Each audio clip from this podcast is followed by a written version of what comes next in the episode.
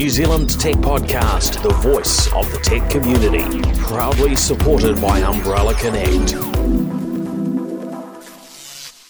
Greetings and welcome along to the New Zealand Tech Podcast. I'm your host, Paul Spain. Uh, joining me today, we have Paul Brislen. Welcome along, Paul. How are you? I'm good, thanks. I'm good. How are you doing? Very well, very well. Um, it is unusual times again, um, yes. and again and again still. But uh, no, I think we're uh, we're faring okay. Maybe you can remind listeners where you fit into this big wide world of, of tech and telecommunications these days. These days, well, as of uh, about a month ago, I'm now the CEO of the Telecommunications Forum, which is the industry body that brings together all the telcos uh, at an operational level to try and figure out you know, how do we make 111 calling work? Uh, what do you do if you want to port numbers from one provider to a number, another? All that kind of thing. So we are the uh, um, uh, the uh, industry forum for sorting all the problems out. Hopefully, uh, and yes, it's it's been quite an interesting month to join. I can tell you. yeah, lots going on. Well, we wanted to delve into a few things from a, a New Zealand perspective, and definitely uh, we, we, let's have a look at, at some of the telecommunications side. There's uh, some interesting things going on with with car tech, and uh, you know, some insane numbers with with how uh, Tesla seem to be uh, seem to be going. Um, so that's pretty pretty interesting to uh, to see. That you know their, their sales here uh, sort of off off the charts. So we'll we'll come back to to that one and how they're doing um, uh, how they're doing globally. Obviously, a big big big big face palm for um, for uh, the folks over at, at, Facebook today. Um, totally. So uh, yeah, challenging position for uh, for them, and of course that impacts on well, well over a billion people, right? Because they're, they're so totally. heavily used and and on many many millions of businesses. Um, want to delve in a little bit about some of the things that uh, Netflix are doing, um, and some um, potentially uh, some of the new the newest announcements from Amazon as well as yeah telecommunications. So yeah, first first up, I was uh, I was I was pretty. Um, I guess surprised really with with the latest sales from Tesla over a thousand uh, vehicles sold into the uh, the New Zealand market uh, just in the month of September. And yeah, when you, I don't know when when you when you think about where we were a few years ago, and you know, it'd be a handful of electric vehicles that were sold in a month. Yeah. Uh, you know, that this I guess speaks to how the tech, you know, electric vehicle technology is getting mainstream. How disruptive uh, Tesla are as a brand. I think mm. uh, the the next uh, brand after them is uh, the cars that are, or the um, what do you call them? The uh, SUVs that are branded the MG. Uh, I think they had about 122 um, sales, and of course, this is not not exactly the MG that we we all know, um, but it but it is that that same label, you know, and uh, I think it's been sold, uh, well sold to to a Chinese company, so they're they're leveraging that, but a you know, really big gap. Yeah, it's it's a it's a big stir up, and then on the global basis, we heard there were uh, over two hundred and forty thousand vehicles uh, sold in the in the last quarter. And and I think if you look at the numbers, um, I mean, sales were really strong. I guess this is the the COVID effect, right? You can't go on holiday, you can't do a lot of things, so uh, new car sales seem to have gone through the roof um, in the last uh, in the last quarter. Uh, but uh, sales, uh, according to the uh, Motor Industry Association, electric cars or electric cars in one form or another made up 21% of all sales uh, for new vehicles. Now that's astounding, right? So you've got the obvious things like the the um, Outlander, the plug-in hybrid. You've got the Toyotas; they've got a whole range of hybrids these days as well. But we're really starting to see that shift away from uh, it's got to be uh, petrol-driven or, or diesel. Uh, it, much more mainstream now in terms of electric vehicles doing the job, and I think we're even starting to see the uh, the electric Ute come along so those farmers who are sitting there saying this is outrageous, I, I can't uh, I can't use a Nissan Leaf to work on the farm. What are you all thinking? Even their day is coming, right? I think we'll start to see electrification of a lot more of this. You just look at the Ubco um, motorbikes. um, and they're revolutionizing um, uh, the, the the two wheeled industry. Four wheels are next, and I think it's fantastic. It's it's high time we got stuck in. Yeah, yeah, re- really pleasing, and um, you know, clearly the the approach that Tesla um, has has uh, has taken, you know, is res- starting to resonate with a broader audience. Um, you know, it's still a uh, probably a challenging price point for mm. uh, you know for many uh, markets, but yeah, when you, I think the uh, the General Motors sort of figures for their you know their car sales, I saw uh, a figure a couple of media were, were quoting um, and uh, they said, look, GM sales had come down by a third because of the supply chain issues, particularly well, particularly related to the chip shortage, pri- primarily, and they were they were down. Uh, it was about four hundred and forty-two thousand uh, mm. vehicles off off the top of my head there, and uh, you sorry, four hundred and forty-seven thousand. Um, but you know, comparing that to uh, Tesla, doing 241,000, that is not kind of what you expect for a, a very, you know, a young upstart uh, yeah. within the audio auto industry to be doing those, those, those sorts of sales yet. Now, if we look at the the sort of bigger picture, um, we look across, you know, Toyota um, uh, and v, v, VW. Um, Volkswagen, you know, across their group of brands, um, then they they tend to do about 10 million you know vehicles yeah, yeah. Um, you know each on, on a on an annual basis um, so this this you know is still a fair way for Tesla to go mm. um, but uh, you know they're doing in a quarter not a lot less than what they uh, you know not dramatically less than what they did in all of 2019 so yeah. it's uh, it's very fast moving and uh, you know really the the way they've approached their technology and how they're doing things they they really you know are quite disruptive and taking a very different approach to uh, to to the sector. Yeah totally. And and when you consider as you say the price of them they're they're not uh, I don't think they any of them qualify for the uh, the the clean rebate uh, model that's kicking in. But oh, the still... base the base one does. Um, oh, the, the three has come yeah. down about twenty five percent since it's kind right. of peaked for the base Model Three. Um, so so I think that's the that's sort of probably the big trigger. Yeah. Um, you can now you know pick up a, a Model Three for. Uh, a little bit over 60,000 New Zealand dollars, including the rebate, whereas those of the, you know the the base base model is you know probably peaked around 85,000 New Zealand. Right. Um, so that that puts it, you know, in a, in a very very similar price point to most of the other electric vehicles in the market. But of course, you're buying a vehicle that gets regular software updates and improvements um, totally. um, over time, rather than being uh, something that uh, you know just devalues at at the same pace as a traditional um, vehicle. So yeah, yeah. Um, yeah, we're working out well for them. So uh, we we will see how the rest of it plays out. Um, I I saw um, Rivian uh, have gone into production with their electric uh, with their electric truck and yeah. are, really getting or truck as they call it in the in the US for you know for us um, I guess it's a it's a Ute or uh, an SUV uh, depending on which uh, you know which which mm. variation that you go for but you know priced considerably uh, you know higher price points and uh, most cases. Um, but you know, looks like an, an attractive uh, product. But we'll see how mm. you know how it takes them, how long it takes them to sort of scale that uh,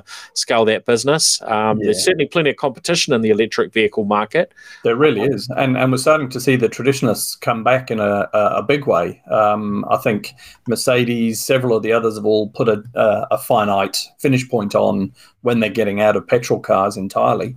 Uh, and and that's that's the trigger point you need, right? I don't think we would have got there quite so fast without Tesla uh, really challenging them in the luxury space. You know, there was always this perception. Uh, I don't know if you think back to the when we were kids, Paul, that you'd you, would you would end up being in an electric car and it'd be like a little shopping cart kind of thing that wouldn't have much power and would have little stupid little wheels and it'd make a funny noise and it, you'd you'd hark back to the glory days of the petrol car.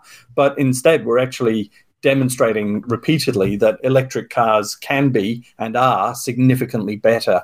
Um, whether it's um, speed of acceleration or, as you say, the software updates, we're starting to get into a lot more self drive capability.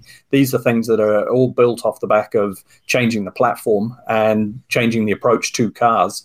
Uh, and I, it's an exciting time to be a driver. I think it's it's really uh, a fantastic opportunity to to really redefine what what the car is and how it works, which is um, you know pretty much the the name of the game these days. Definitely, uh, yeah. I mean, it's huge huge changes but it seems to be the newer companies that are thinking about it and able to able to bring their their products to market that are markedly different than the yeah. you know the traditional vehicles and uh, you know we, we've certainly seen that with with some of the chip shortages where you know some manufacturers are saying hey you know we're kind of held hostage we can't you know we can't do much now for uh, you know, quite a period of time um, because of the chip shortages. And uh, Tesla turns around and their their team recodes something and uh, they put another chip in, no no, no problem. Um, yeah, and of course, they're, they're reaching this um, this quarter or nearly quarter of a million, two hundred forty one thousand um, sales uh, with the factory in China, which is where all the New Zealand vehicles come from now, um, and um, by most accounts are better built than the American ones, mm. uh, which is is pretty interesting. So they're they're you know continually improving as they roll out uh, you know new facilities, how they how they produce the vehicles, but they've got two two more factories, kind of you know very very close uh, yeah. in terms of uh, Texas and um, and and the the one in Germany as well. Mm. So um, you can you can imagine. Um, uh, you know, I don't know how far out it is, but um, you know, probably too not not, not too far out when they've got uh, that capacity to to do you know half a million uh, per quarter, you know, couple of yeah. million uh, vehicles. So you know, and, yeah. and uh, you know, coming from a, a, a, base of, of nothing. So, um, yeah, we'll, we'll see how that plays out. But mm. you know, I think the, those those references to uh, you know comparing the, the, the Teslas to sort of iPad on wheels, um, you know, talking uh, about them like a disruptor in the same way that the iPhone was to to the mobile market. Um, you know, a lot of those things, uh, um, you know, definitely apply. Um, yeah. How how the market sort of shakes out in uh, in five or ten years is probably uh, reasonably hard to predict, um, but certainly it's it's going to be very different, I think. So uh, it's ex- it's exciting, uh, especially when you add in the the um, the autonomous type type elements, um, and and even if they're just you know to help on a safety front, we'll you know we'll see the realities. Um, still exciting. Now, looking at telecommunications, which is uh, very much your your field with uh, your your TCF uh, hat on, what are, what are the big areas that have sort of you know taken your attention over this first few weeks uh, mm. in the role as as uh, chief executive at the uh, Telecommunications Forum? Well, it's uh, it's an interesting time. Uh, last time I was in the industry was probably uh, about eight years ago, uh, and the the industry itself, the the corporates, um, for a large part, were really only just starting to come to terms with the new world order of fiber to the home. You know, telecom had been split in two. Um, they weren't really sure how it was all operating. There was a lot of infighting. There was a lot of fear and suspicion of the new world order.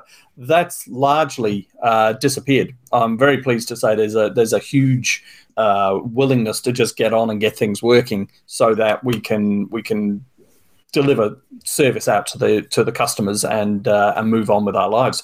Uh, and that came to a fore in the first couple of days of of taking the job because of course uh, we went straight into level 4 lockdown. So uh, the thing that struck me the most is uh, how much more we treat broadband in particular, but mobile as well, as an essential service these days rather than as a luxury item or a nice to have or ho ho, you people over there with your technology, that's fine. But we're over here doing industry and we're captains of um, primary sector production, and that's the future for New Zealand.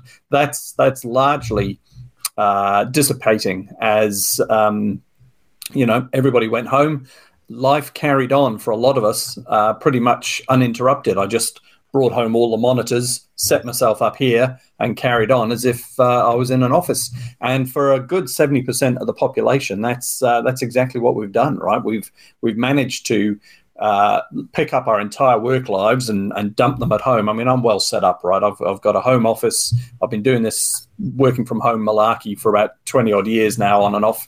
Uh, I'm comfortable with it. For others, it, it wasn't quite so much plain sailing, but we're all able to do it and uh, and I think the economic results have, have shown, you know, the, the idea that we we'd have a long recession, we'd crawl out of it slowly. Um, that certainly hasn't happened, and it's largely because we're all able to carry on working. I think I, I, don't know how they're doing it in places like Australia. You know, could you imagine trying to do all of this from home during lockdown uh, on DSL or even worse on dial up. I mean, it would have been uh, an absolute nightmare. And yet, around the world, that's very much the, the situation. So we've got um, we've got uh, a, a, lot to be um, very pleased about.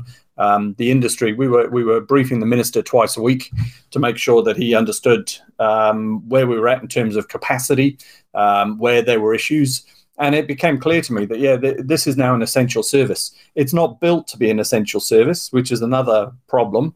Uh, and it's certainly we aren't built out to the edges yet in order to um, you know make sure that everybody is covered. But uh, 87% of the population can get fiber to the home.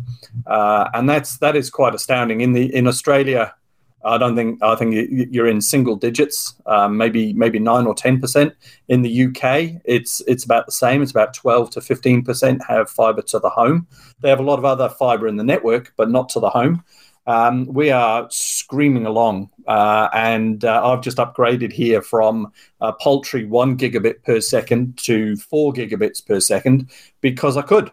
Uh, and uh, when you tell your Australian colleagues this, uh, they look at you horrified and think you've got your numbers wrong. Surely you mean 400 megabits a second? I go, no, I mean 4,000, uh, because it's it's there in the street. It, we can do it, uh, and and I think we've we we're doing quite well on that front. The mobile space is is equally as exciting. 99% uh, coverage of the population by next year uh, well, the end of next year now, we, are slightly delayed with COVID. That's astounding, right? That's 99% of the population can get a mobile phone signal. Uh, now we've got to figure out all the, the connecting lines, you know, the, the black spots on the roads, um, where there are dropouts and that kind of thing. Uh, but we are very well served in terms of coverage uh, by three competing players. So, yeah, uh, yeah, and I mean, that rain. Yeah, that's right. And I mean, the the um the the you know current and and um, you know previous iteration uh, of the the current uh, you know government have um, you know certainly you know played into that with the mm. uh, investment in the um, black spot coverage and and uh, and so on.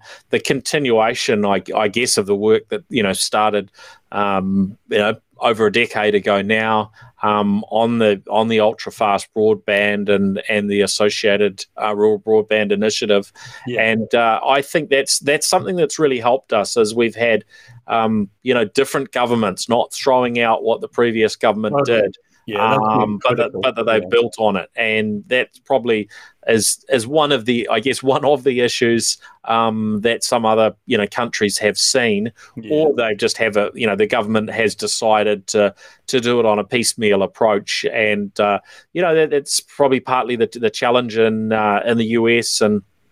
Um, I guess in the US, you've got you know some things that are done on a on a nationwide basis, some that are you know controlled at a state level, mm. uh, and that brings in that brings in its own uh, its own complications. It but, really does. Uh, yeah, we we we I think we've been very very fortunate uh, here in New Zealand. Now, um, w- we were talking about before we started. Now you've kind of got this range of options between, mm. um, you know, fibre, which you mentioned. You know, that's going to be hitting eighty-seven percent of the population um, by the time that's that's finished, um, and uh, you know, mobile coverage. You know, ninety-nine uh, percent yeah. of the population. Uh, we've got uh, within the rural broadband initiative, there's the um, um, the wireless internet service providers that uh, that provide um, a level of coverage, um, but we've got something that's that's that's come in from uh, you know from outside, uh, which are these uh, satellite based offerings. And I mean, look, looking at what's out there, um, it certainly seems as though right now. And I, you know, look, I hope we'll see more uh, more competition without completely ruining our night skies. Yeah. Um, but it, it, looks as though you know SpaceX have uh, have put themselves in a very good uh, position with Starlink, and we, we did talk about them, a, uh, you know, a, a couple of weeks ago. Um, and you know, I've got uh, got one sitting out outside here that you know that I've been trialing. Um, you know, but of course, it's, it's different connectivity for uh, you know it for is, different purposes and, and yeah. different localities. Um, how how does the um, the telecommunications sort of sector you know feel about this? What I would say is sort of competition.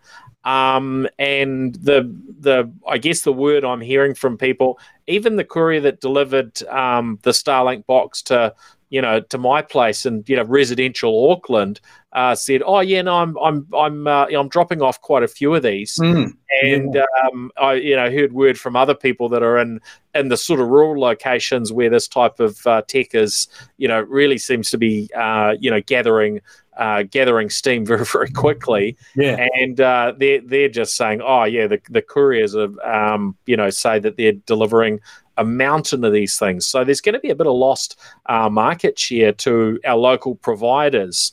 Well, um, potentially. Yeah, yeah. It, it's it's um, it's horses for courses, right? So uh, fiber um, gives you a massive uh, volume of traffic, um, very little contention, so you're not competing with your neighbors uh, for for your capacity. If you get a, a thousand megabit connection, you get damn near a thousand megabits to the to the laptop. Uh, it depends on your home Wi-Fi more than anything, but that is that is kind of the gold standard. Um, beyond that, uh, the the outer reaches, if you like, where where the fiber reaches its its limits, uh, you you build out fixed wireless service, as you've said. Um, this is largely off the back of the mobile um, frequency ranges. So we're talking 4G, and soon it'll be 5G as well. Uh, that's almost a comparable speed but um, you know it will suffer from congestion if you have too many people on a cell site the cell site shrinks so you lose coverage at the ends there are issues like this where satellite plays a part is the the layer beyond that again so we're talking about those really hard to build and deliver service to uh, rural and remote locations and for that satellite is hands down the winner on the day uh, because new zealand is very wrinkly uh, it's full of water um, it's very long and skinny. So um, running fiber cables uh, and power sort power cables are the big issue, right? Trying to power up a cell site or um, uh, connect up an exchange in the middle of nowhere, it's a very costly business. Whereas the satellites, I mean, if you put up 1,700 satellites and some of them are looking down uh, into the valleys, then that's uh, by far the better way to deliver. So I don't see it as uh, competing. Uh, I see it as, a, as an, incredibly important part of the ecosystem uh, to make sure that we can reach out to those people who need telecommunications the most. You know, the the rural and remote customers who um, need to be connected to uh, to all the services that we're just taking for granted. And I think satellite is by far the best answer for a lot of them. Um, I, I, do have questions around. Uh, uh quality of service, um, around um, support, because at the moment it's it's being treated very much as a, a self-install. You know, thousand bucks, you get your box of gear, right? You've got to point it at it, uh, at the right satellites. You've got to set it all up yourself. That's fine if you love that kind of thing, as we do. Uh, for a lot of customers, that's that's not going to work. Um, where, yes, where, installers. I think installers will be, you know, will be uh, needed, and at the moment, it's it's more the the the enthusiasts. Totally. That's it. You yeah. don't actually have to. You don't have to point it too much. You have to give it some clear space. When I dropped my one on the driveway, um, you know, it was probably about you know do the whole thing. Three minutes, drop drop it on there, and then uh, you know plug yeah. it in and you know internet within uh, certainly single di- single digit yeah. minutes. Um, if if I had uh, I you know I guess been familiar with it, um, you know you yeah you probably get it up and running within you know it's basically just sort of plug it in and oh, yeah, yeah. and uh, and go but that's when it's that's just a temporary positioning, oh, right? Most people yeah. are going to need it uh, positioned somewhere sort of safe and solid, like on their roof. So you'll be thinking about it a bit like a Sky install, and. I'm sure we will see either you know existing Sky or you know related sort of installers, um, you know, pick that up as a as a thing that they do. Have all the bits and pieces yeah, to get it attached yeah. to your roof in the in sure the right place. All the cabling's in the right place for you. yeah. So so it's it's a it's a bit more of a hassle. It's a bit more money up front than the mm. other things. But um, yeah, as you say, if you're not getting that good uh, results from the other sorts of connectivity, uh, it is very very nice to have that uh, have that option. Um. And you know, we'll see how it plays out in terms of you know contention still in um, beta until I think sometime this month. They're uh, they're turning off the um, you know the calling it beta, yep. Um, which uh, you know means we can hopefully expect a good service. I would, in many ways, prefer that they have uh, a local operation in New Zealand. Uh, yeah. We know they have you know a number of base stations that are that are physically located uh, here now, um, and those are uh, connected up through um, through Vocus, Orcon Group, as we understand they'll be called soon. Totally, um, yeah. So um, yeah, there's uh, yeah. it's it's it's really nice having that added into the mix, and we'll see what else comes from from other parts of the world. Yeah. We'll get uh, Elon on the uh, on the board. I think um, we can find room for uh, Elon Musk to join the uh, the, the telco forum. Um, I, I, do have questions around um, service and support, as you say. So uh, where what's it doing about interoperability with the 111 emergency calling service? Um, how does it guarantee um, uptime if uh, you know as, as the rest of the industry has to uh, if there are issues with um, electricity supply for the down stations for that kind of thing? You know there are a lot of uh, behind the scenes things that need to be nutted out if it's to be a comparable service. But as a as a bare bones, um, here's here's internet to your house uh, in the middle of nowhere, uh, you know, I think uh, satellite absolutely has uh, a major role to play. So, yeah, and, and as you say, others coming on as well. You know, we'll we'll um, we'll see just how many of these beasts end up in orbit, right? Yeah, um, yeah, and I think you know there need to be some wisdom around where, where these things go. They're not supported for business uses, um, you know, business at this at this stage. So, uh, you know, buyer beware on on that front. I'm sure lots of them will be dropped in for uh, for business purposes, and uh, you know things like spare parts and and and local support as a challenge. So, uh, you know, something yeah. breaks and they need to send you a new part. Well, you know, it's it's coming on a on an urgent uh, courier from California yeah. and uh, it's you know it's going to take more than a day or two. So uh, ba- based on people's experience so far, but uh, that's how it is. Um, now, vaccine passports. Um, mm. You know, this has sort of been been a, uh, a, contentious sort of you know area. I think you know some people um, you know don't don't like anything that sort of you know points towards you know, blocking, cer- blocking certain yeah. people, uh, Big Brother type things, kind of a you know a global ID card and so on. I, I think, I mean, in fact, you you were telling me about your experience with you know logging into the, the government health portal, and yeah. I mean the data's there around your vaccinations right now, isn't it? That, that's right. They've got a, um, a, beta version of what the whole uh, website will look like. Uh, it was ludicrously easy. You, you log in, it says, Oh, you've not been here before. Um, put in your name, set up a password. Uh, we'll check your email address, so it, it authorized through my email address. Uh, you could do it through RealMe, the uh, the government mandated ID service, but I, I haven't got all of that set up. So straightforward with the email address. It said, "Great, put in your driver's license details." It checked all of those against um, uh, my existing health records because uh, I used the the driver's license as ID when I went in to get the jab in the first place. And there enough, sure, there it was.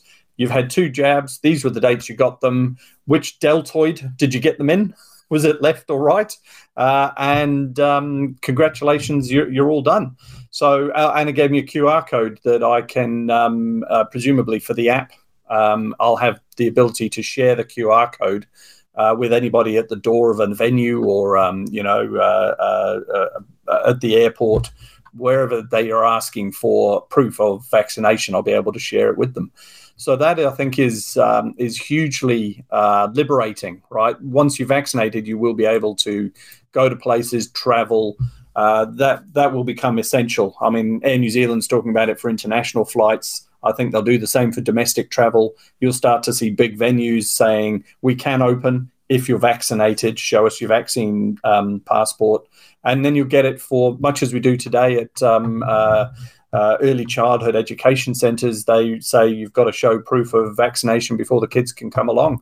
It'll just become part of life along with all the other vaccines that we've had over the years. So uh, I, I, think the sooner we can get it, the sooner we can um, open up the borders and actually start to move around again, and the sooner life can get back to uh, the new normal. So I'm, I'm all for it. I'm very pleased to see it works as smoothly as it does, even though it's only in beta.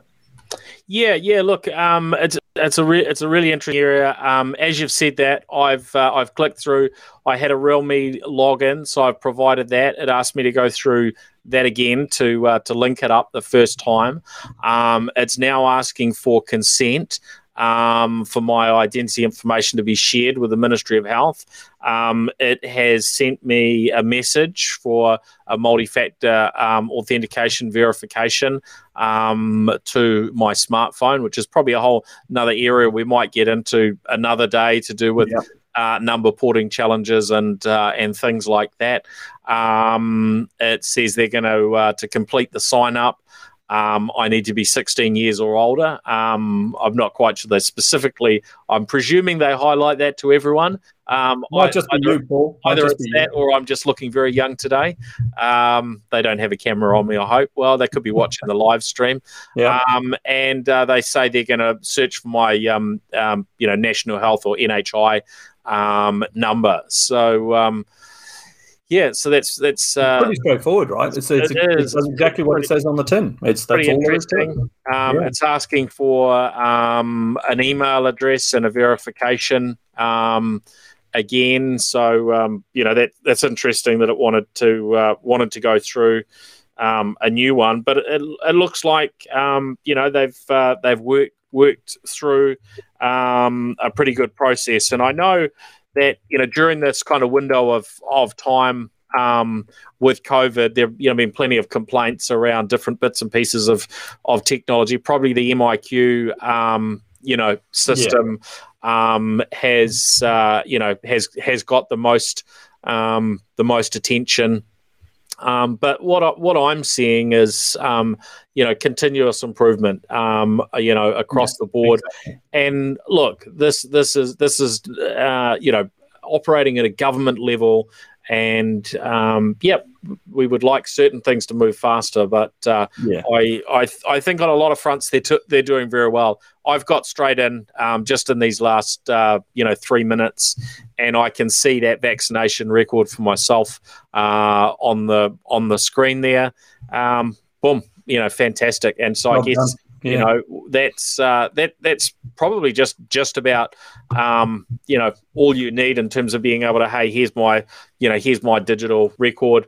I'm sure yeah. there'll be some variation in terms of the uh, the vaccine passport or vaccine record, and I imagine they will they will name it in such a way that it doesn't uh, maybe doesn't offend uh, too many people that uh, don't yeah. don't like the, the passport term. I see UK have kicked to the curb the approach of, of having a vaccine passport, but you know you get a vaccine record, and uh, you know a friend of mine's been backwards and forwards um, yeah. between uh, between the UK and uh, uh, and um, and and Europe EU recently, and you know no no problems, just had to show a little bit of proof, and and away he went. So mm. um, yeah it's uh, yeah, yeah, it's, it's all, all, moving forward, which is uh, which which is encu- encouraging. Um, yes. Now we, we have to we can't uh, we can't leave the show without talking about uh, um, Facebook. So let's come to them. In, what? Um, in, I remember in, them. Yeah, in just a minute. Um, but Netflix kind of caught my attention um, with with what they're doing, sort of you know getting beyond their uh, their core, what we mm. what we know them for in terms of um, you know basically TV and TV shows and and movies, and of course you know started out with um, with the DVD versions. They've moved yeah. it to, to streaming and, uh, you know, completely crushed, disrupted, and destroyed um, certainly the competition in the uh, in the in the DVD market with uh, with, with streaming.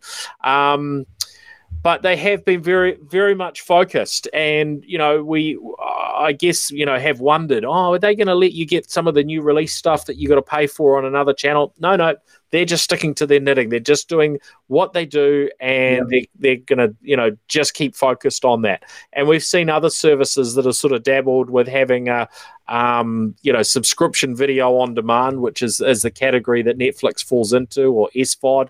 Um, but then they've added sort of some paid content. Um, but now, uh, Net, I mean, Netflix seems to be keeping with this subscription model.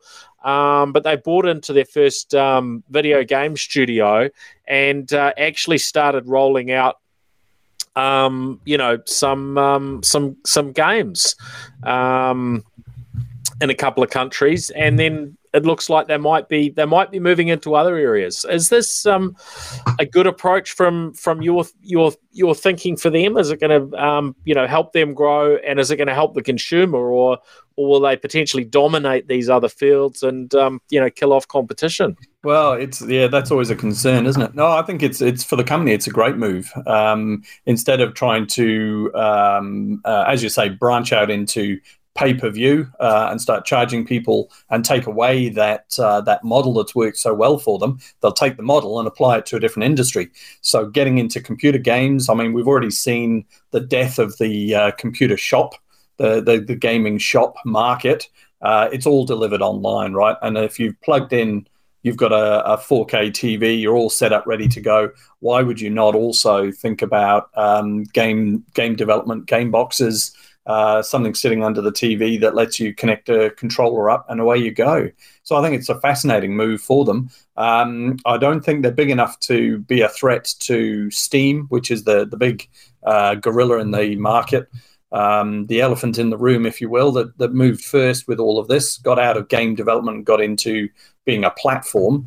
Uh, they have their own foibles and their own issues, as as all these things do. But I think uh, if if Netflix plays its cards well, uh, mm. there's definitely a niche for that mainstream, um, perhaps non-serious gamer. You know, the casual gamer who who might want to log in and out periodically. And you're already starting to see this with some of the other platforms. Of course, um, Apple's played with it. Uh, you can now subscribe to Apple um, games as a as a category and just play games on your phone and on your device. Um, potentially for Netflix, this brings it to the home computer, uh, you know, the home TV market. Uh, so highly entertaining for uh, for them. Uh, and of course, they're also talking about branching out into other areas. And off the back of their very successful uh, Drive to Survive um, series, uh, there's the, somebody asked them last week about um, Formula One as a franchise uh, and the answer was, well, we, we didn't bid at all last time it came up for rights, but you might want to keep an eye on what happens next. And I can well see them uh, getting stuck into um, uh, a franchise like Formula One or the Olympics or something concrete and finite that they can they can deliver to an audience without all the rest of uh, uh, the noise that goes with it. And uh, yeah, I think it's um, it's it's a good time to be disrupting the TV market in this way uh, you know they've they've done um, uh, dramas, comedy, uh, television, uh, as as you've said. Uh, there's plenty of other scope. There's news. Uh, there's there's there's sport. Those are two sitters that are ripe for disruption. So more power to them, I say. Yeah, look, I, I mean, I find it, I find it fascinating. Of course, they've now got a good feel across their, um, their, their customer base. Um, you know, who is interested in Formula One because they've had so much uh, content, you know, down the, that track that they've, totally. they've uh, you know, um, produced. There's the new um, Schumacher uh, documentary, um, as, as well as you know, quite a bunch of content in there. So they would be very well positioned to understand what sort of an opportunity that would be uh, for them. And I'm I'm sure you know, like like others, they're looking how to create the most sticky relationship. Mm. On the on the flip side, I guess there's there's that aspect um, that concerns me a little bit, where you know these big companies that have got you know incredibly deep pockets um, can dominate so much that there becomes no more room for local competition and so you know this is something we've wondered about with say our um, uh, retailers and our, our supermarkets here in New Zealand. Yeah. Uh, you know, when's Amazon coming, and are they going to you know completely you know crush everything else in the in the New Zealand market?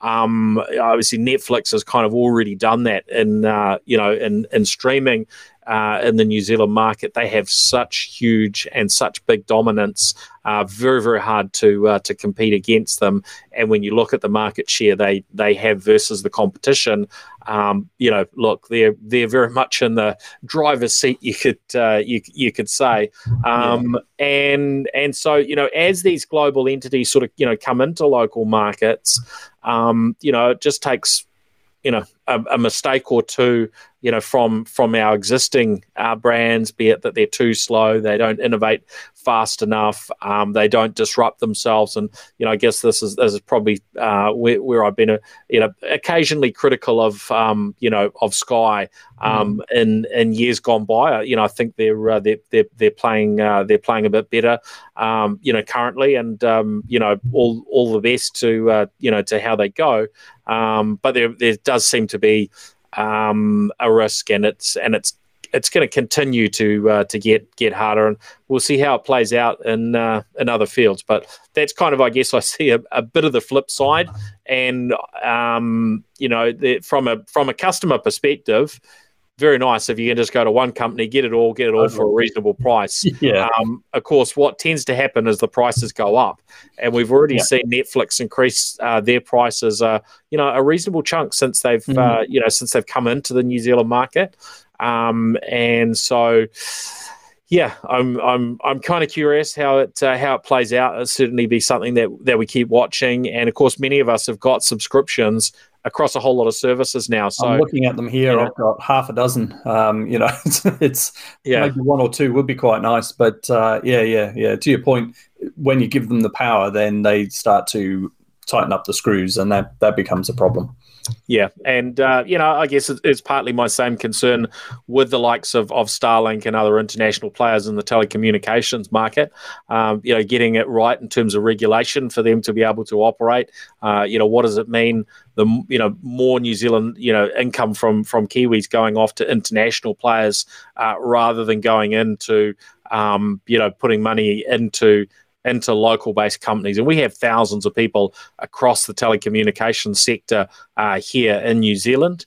Uh, and it's great to know that you know a chunk of uh, a good chunk of what we spend goes right back into the local economy.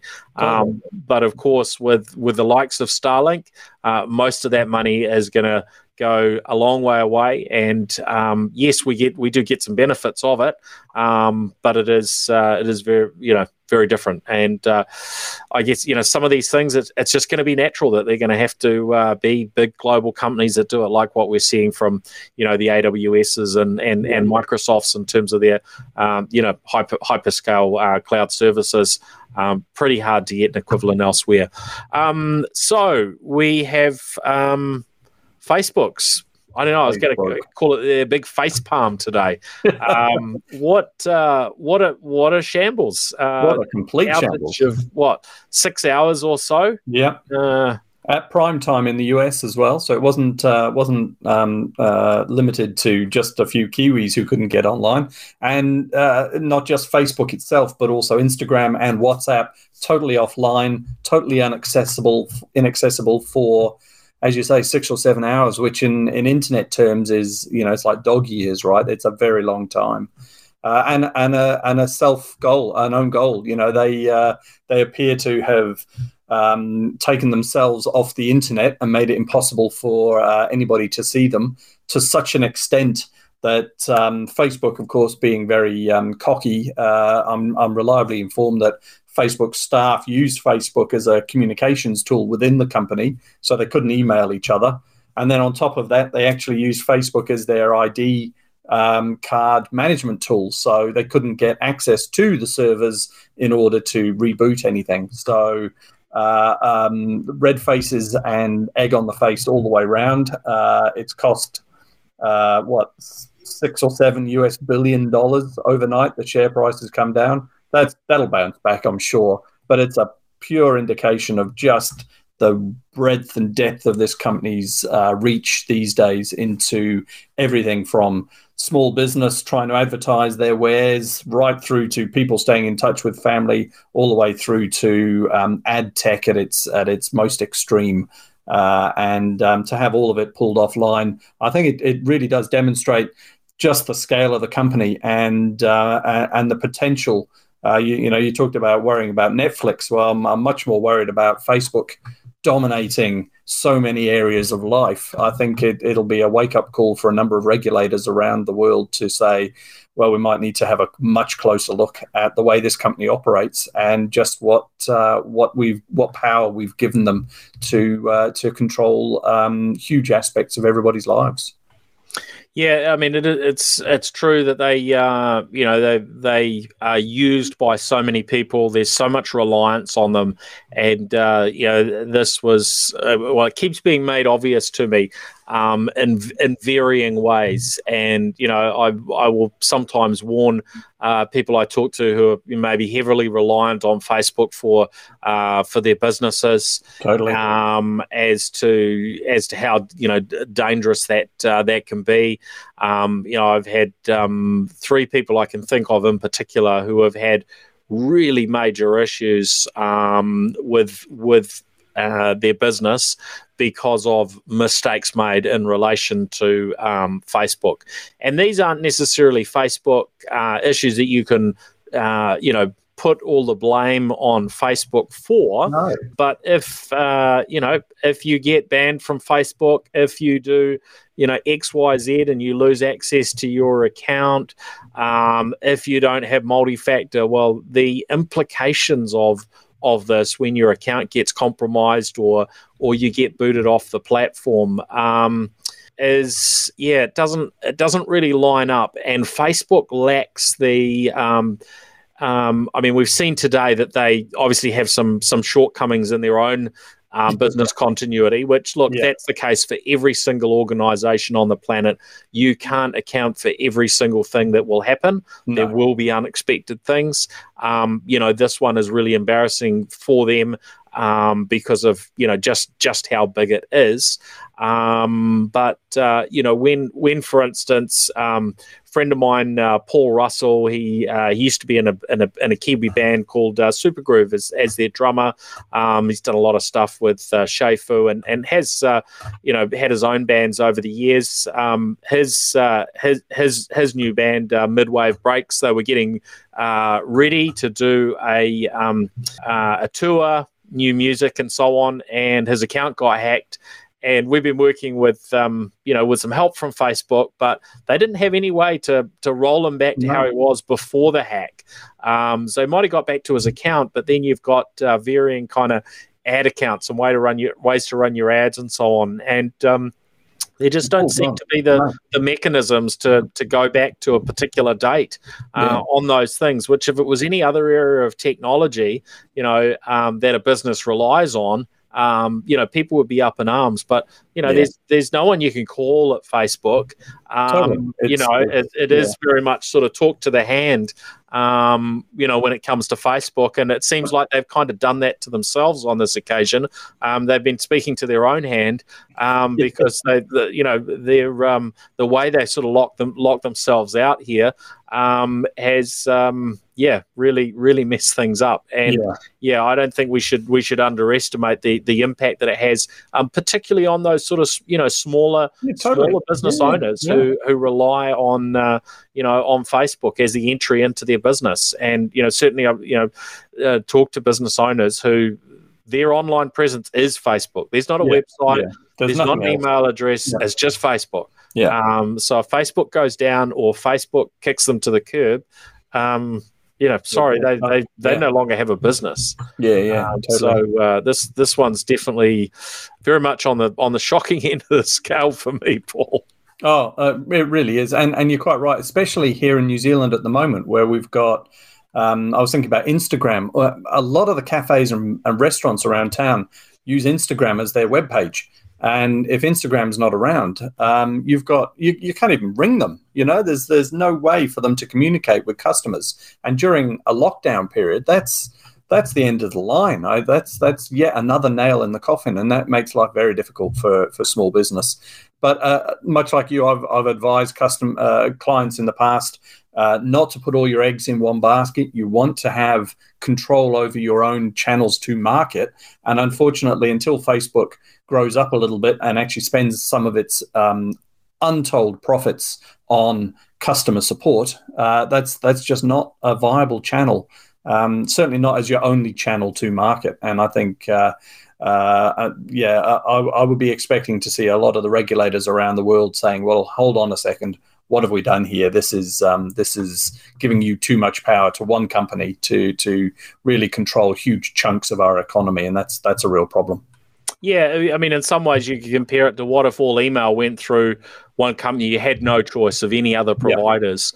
You know, and and it's a bit like that with with Facebook, and in fact, some would some would argue that actually their their power is yeah. is, is more so yeah. uh, than there being just one company that controls uh, all all email. Um, before we finish up, did want to mention um, Amazon have um, last week and announced you know made a, a bunch of announcements. Um, you know, smart thermostat that uh, I guess will, will compete with what Nest have been doing in that space. Um, they've got a robot coming. They've got a, a, a wall mountable uh, variant of their uh, uh, their Echo Show, sort of smart speaker and screen. A whole range of basically different uh, gadgets, and, and, including a, a Fitbit sort of style um, or look-alike type wearable. So there, there's a there's a bunch of things coming through there, and you know some of what gets announced comes through into the New Zealand market. We still don't have that probably complete sort of level level playing field, but I think uh, you know Amazon are doing a, a better and better job at making what's available uh, in the US available into uh, into the New Zealand um, market. Um, and on the Google side, uh, we've had their recent announcements on a bunch of new uh, Nest products as well. Um, so you know, security cameras and um, you know, doorbell and those sorts of things. So across those two, um, we'll have hands on uh, some of that over the next little while, and uh, we'll delve into a bit of detail in terms of the the hands on experience there. Paul, anything else you wanted to uh, add before we uh, before we finish off the New Zealand Tech podcast this week? No, I think that's that's probably good, and that's that's enough trouble to cause for one day, don't you think? and where should people look to uh, to find find you uh, find you online? Well, I, I avoid Facebook like a like a, a, vengeance, so don't look for me there. But on Twitter, I'm I'm always on there. Uh, at Paul Brislen is the handle, um, or you can talk to the TCF directly at TCFNZ. Excellent. Well, thanks very much. Thanks, uh, Paul, for your contributions today. It's been fantastic. Uh, always enjoy hearing your your opinions, especially when we don't agree on stuff, which uh, certainly happens from time time to time. Yeah, all all the best with the new role at uh, uh, TCF. I think that's uh, that's really cool, and we'll look out for you ac- across all sorts of media where you tend to appear as well. So yeah, great great to have you you know contributing to to the sector here in, in New Zealand with those insights. And um, yeah, thanks everyone for listening in. You can of course find us across most social media channels, uh, NZ Tech Podcast, uh, and probably the best way if you're interested in joining in on the live streams. Um, they do most weeks land on Twitter, although we seem to have a little bit of a, a breakage since Twitter have have uh, got rid of their Periscope uh, functionality. That doesn't seem as as stable. Most weeks we're on Facebook. Apparently, the stream actually has worked, even though our streaming platform um, had indicated that there was there were still API issues with Facebook. But uh, LinkedIn seems to be sort of the um, the best place there um, a lot of the time, and uh, and of course we're on uh, on the staple that is YouTube. So, um, yeah, thanks everyone, and we will look forward to catching you again next time. All right, see you later. New Zealand's Tech Podcast, the voice of the tech community, proudly supported by Umbrellar Connect.